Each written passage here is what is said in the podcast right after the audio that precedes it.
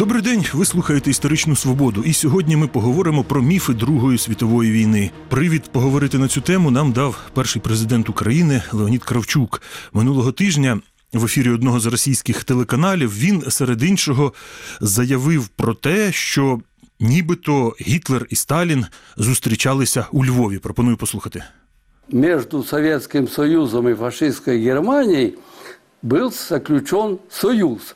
А Гитлер и Сталин встретились во Львове, это же документ, это не является секретом, пытались договориться по Где они встречались, Леонид Макарович? поэтому Вы Это чего? как это новая история. чтобы- да. вместо того, чтобы остановить Гитлера, ему развязали руки. А потом Гитлер обернул все против Советского Союза и пострадал. Пострадали народы нашей страны.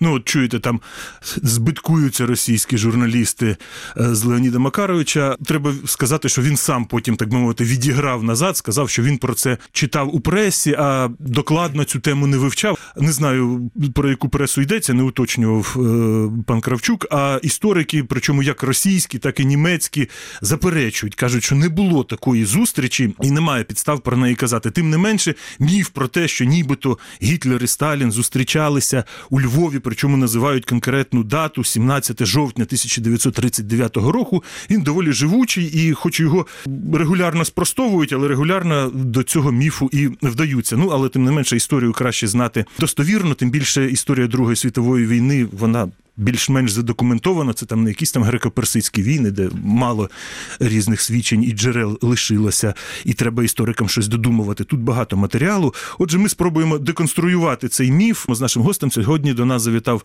історик Ігор Бігун. Доброго дня, Ігоре. Добрий день. На вашу думку, от чому цей міф такий живучий, і звідки у нього ноги ростуть? Живучий він, мабуть, тому що він когось таки задовольняє і може виконувати певну якусь функцію. Ну, зокрема, е, в контексті до- відомої співпраці Третього Райку і СРСР в 39-41 році він лягає на цей контекст. Ось і е, ну тому досить. е, Можливо, просто взяти якісь реальні факти і на них накласти якусь таку напівміфічну, точніше, повністю міфічну історію. А виник він, е, власне, першоджерелами його, ну як правильно сказав Леонід Кравчук, це він прочитав це в пресі, і на сторінках преси, радянської преси, вперше з'явилися такі повідомлення. Ну, пізно радянською. Це вже в такі перебудовчі часи. 90-й рік, да, власне, Це вже закінчувався радянський Союз. закінчився радянський союз, але тим не менше він ще був. І е, власне на сторінках газети Комсомольська Правда російський, е, ну радянський тоді історик, е, якого звали е, Джапар Наджафов, е, він опублікував статтю, в якій він е, розповів про цю нібито зустріч, пославшись на. е, Документ із американського архіву. Це був е, лист, е, розсекречений в 70-х роках е, лист е, е, керівника Федерального бюро розслідування.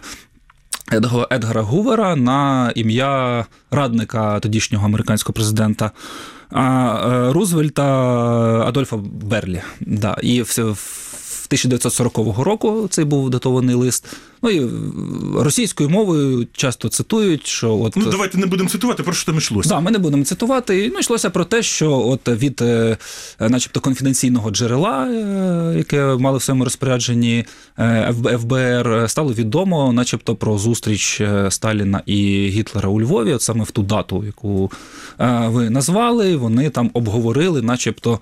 Перспективи військової співпраці, зокрема, нібито е, нову версію е, військового договору, е, тому що нібито пакт 23 серпня 39 року, нібито він застарів. Це пакт Молотова Ріббентропа був укладений 23 серпня в Москві. Так. Ну а власне, е, мені здається, вже там е, подається ця інформація, і Гувер каже: ну є такі дані, але він за їхню достовірність не ручається, так би мовити. Ну так, він каже, що от є у нас якесь е, джерело, а джерело він не, не, не називає, і взагалі не зрозуміло, чи ця інформація, цю інформацію. Е, е, Ну, типу, адресат якось прийняв, чи були якісь рішення того ж президента Рузвельта його адміністрації е, з цього приводу в цьому контексті.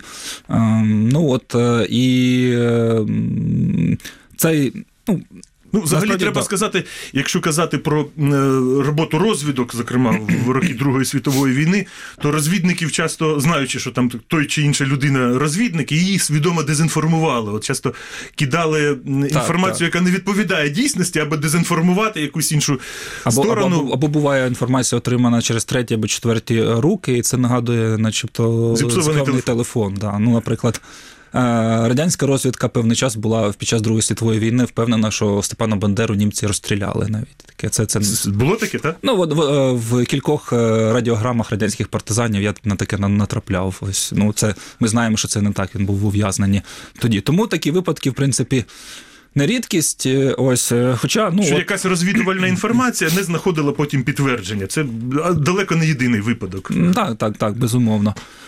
І далі з тих пір, з 90-го року, от е, час від часу.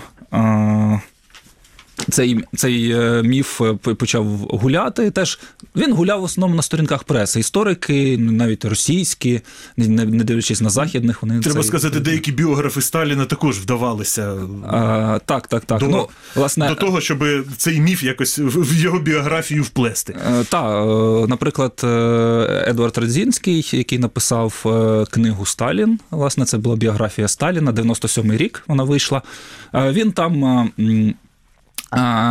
Послався на от публікацію в комсомольській правді і доповнив її е, своїми ну, типу, спогадами про те, що там в 70-х роках він теж бував у Львові, і один е, залізничник е, йому конфіденційно теж довірочно розповів, що в 40, в 39-му році, в жовтні, начебто перекривали там рух поїздів, перекривали вокзал, щоб був щось таке було. Ну і зіставивши оці два факти, начебто документ е, Гувера і оцю чутку від залізничника, Резінський знову ж таки, ну він зробив висновок, що це таки справді було. Оце воно, так. Хоча залізничник, цей пенсіонер, йому не казав, що саме там було те і те. Тобто він каже: ну, а мало для чого можуть оточувати вокзал військами. Тобто, І, е, Тим більше, імен, що- Гітлера і Сталіна він не називав.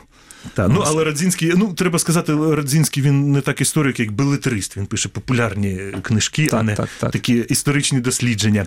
І, А що історики кажуть от на цю тему е, про цю версію? а про версію Радзінського чи Ні, про про ну, взагалі про те, що от така є інформація, як вони взагалі її оцінюють.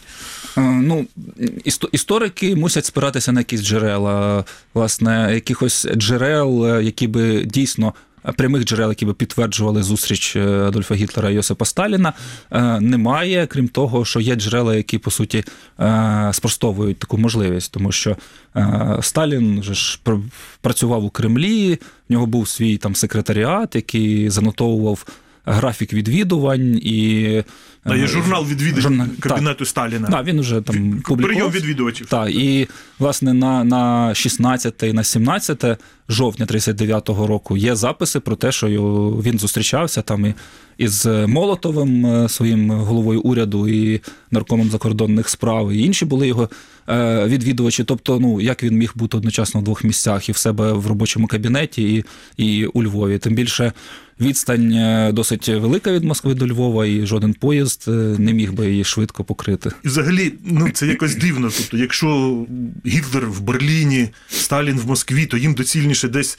Е, По прямій їхати на зустріч одне одному, тобто через Білорусію, через Польщу, от відповідно десь там зустрічатись. Тобто, а так їм треба робити великий крюк, щоб зустрітися саме Так, у Львові. Це не зрозуміло, чому незрозумілий маршрут. Чому нелогічний. Львів? Гітлеру довелося би пере, перетинати, мабуть, уже кордон же ж тоді вже починав е, прикордонні ж війська вже стояли е, на так мовити лінії. Між е, зоною інтересів Німеччини, як тоді позначали окуповану Польщу і Радянським Союзом. Тобто якось він би мусив пройти якийсь прикордонний контроль, чи, чи приземлитись на літаку, а про це теж мали би бути якісь документи. А що відомо, ще є такі е, популярна міф- міфологізована тема про листування Гітлера і Сталіна. Мовляв, от інколи теж такі. Белетризовані є речі, що от там Сталін таке Гітлеру написав, а Гітлер там таке Сталіну написав. Ну, зазвичай це е, ці листи, що, що вони там щось таке замишляли разом, якісь у них були спільні задуми. Е, От що відомо про їхнє листування?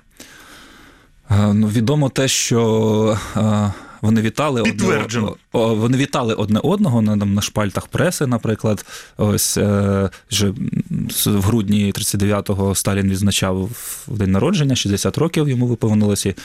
Е, Як е, Адольф Гітлер, так і міністр закордонних справ Німеччини Ріббентроп е, слали Сталіну свої побажання, привітання з днем народження. Да. А, Сталін той же, той же на сторінках Правда правди, газети Правда, да, публікував свою відповідь, де він дякував е, е, господину Адольфу Гітлеру там, і, і так далі. Але в контексті листування ще от.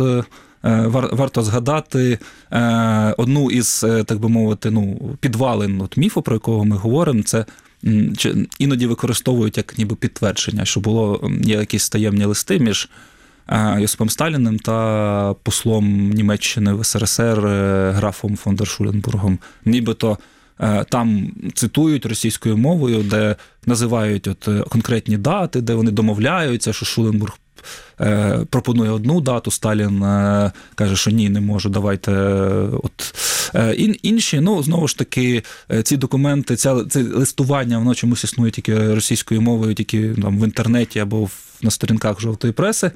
Е, І е, ну Документально не підтверджено. не підтверджено, і ну просто логіка. Е, рівень різний посол і керівник держави. Ну, посол же ж має спілкуватися з міністром закордонних справ. То там. Молотов міг би цілком. Так, ну, я, так. В принципі, така практика була. Молотов приймав закордонних послів, і це Так, а тут, а тут, а тут, по суті, через голову міністра, от прямо з е, ну, от, зі генсеком. Да. такі питання.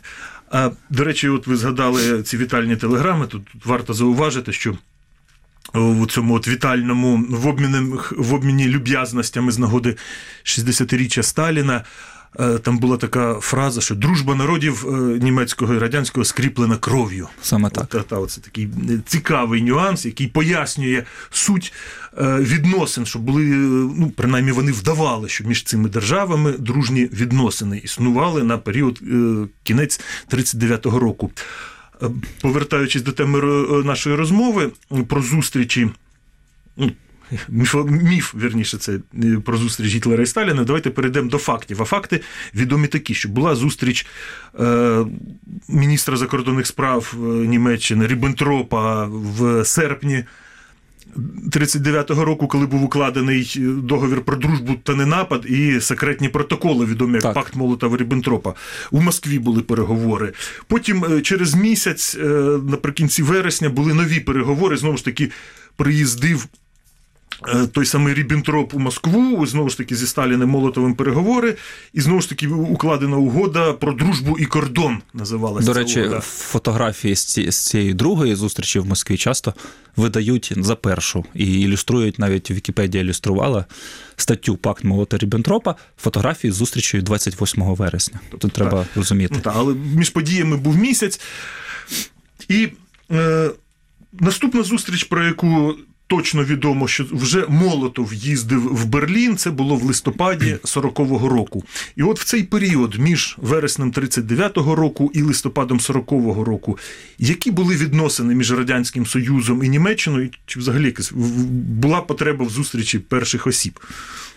А, Відносини, е, ну, якби вони рухалися у фарватері тих е, е, пунктів договору про дружбу і ненапад серпня 39-го року. І за тим договором протягом 40-го і навіть першої половини 41-го року було між державами укладено ще низку договорів. е, Там договір про торгівлю, договір там про ще ну, співпрацю в різних сферах, е, е, переважно, переважно економіки, е, в яких йшлося власне про постачання там, природних ресурсів, передусім там нафти, пального, інших там руд з СРСР до Німеччини. Німеччина мала б розраховуватися там готовою продукцією, різноманітними машинами е, і, і таким іншим. Між іншим, от е, коли кажуть, що СРСР постачав сировиною Німеччину, яку ну, Німеччина країна, яка вела війну, причому світову війну, то ну, мабуть, треба сказати, що Німеччина теж радянському союзу продавала озброєння, причому Так, там, так. ці цілі кораблі, наприклад, бойові. Ну, власне, так. І Е, З Радянського Союзу навіть цілі комісії їздили, дивились заводи і обирали. Тобто вони казали, оце нам цікаво, а оце нам не цікаво. Так, і, і тоді ж з Молотовим е, 12-13 листопада 40-го року поїхала делегація в складі 60 осіб, і там і були і міністри, і були представники Генерального штабу Давайте ми ще до цієї армії. зустрічі повернемося. А от е, період осінь е, 39-го, осінь 40-го, от в цей період, крім от, напрацьовується певна кількість угод. Та? І от, зокрема, що там ще йшлося? Крім торгівлі. Е, ну, була співпраця і в військовій сфері, зокрема.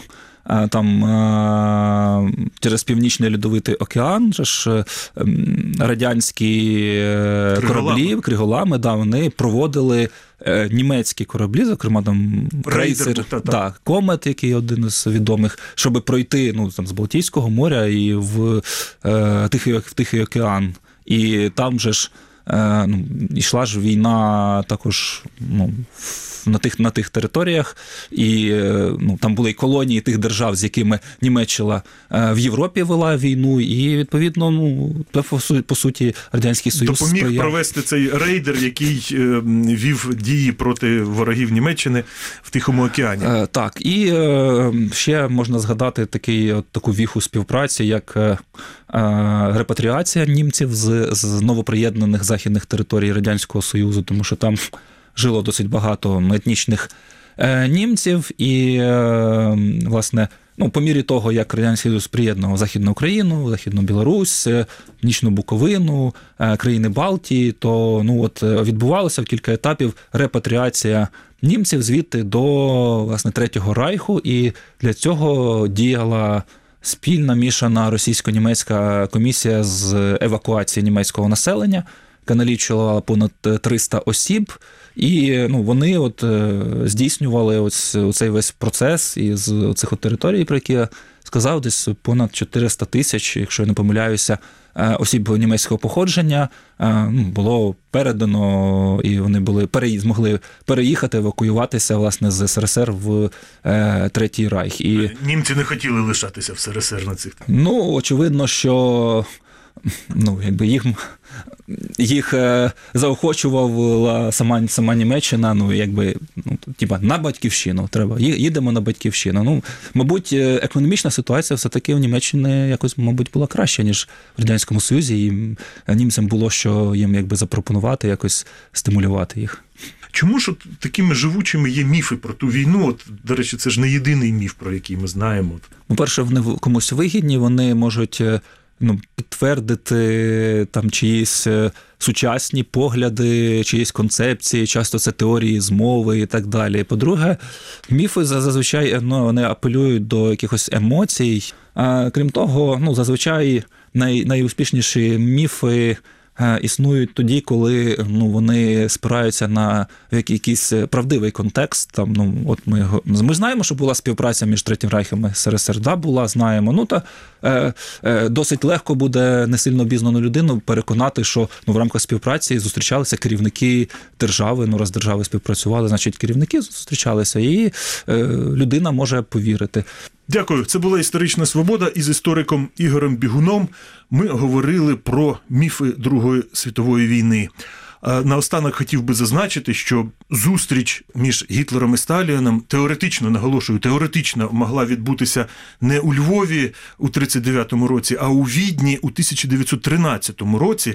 Бо в 1913 році і Гітлер, і Сталін одночасно перебували у Відні. І щоправда, мешкали вони в різних районах, але наголошую, теоретично могли б десь перетнутися. Щоправда, навряд чи б ця зустріч мала якісь би наслідки, бо ніхто тоді не знав е, ні про Сталіна, ні про Гітлера, і вони одне про одного нічого не знали. Гітлер був такий богемний художник, а Сталін був маловпливовий навіть у своїй е, більшовицькій фракції діяч. Але Теоретично така зустріч могла бути. От, до речі, на цю тему є цікава п'єса Дмитра Карчинського, називається Віденська кава. І там йдеться про те, що в одній з віденських кав'ярень е, зустрічаються Гітлер, Сталін, Троцький і Фрейд. Всі вони справді в цей час е, мешкали у Відні. Доволі е, цікава п'єса, там такі колоритні персонажі і. Дотепні у них діалоги. Ну, але це вже драматургія, а не історія. Це була історична свобода. Передачу провів Дмитро Шурхало. На все добре.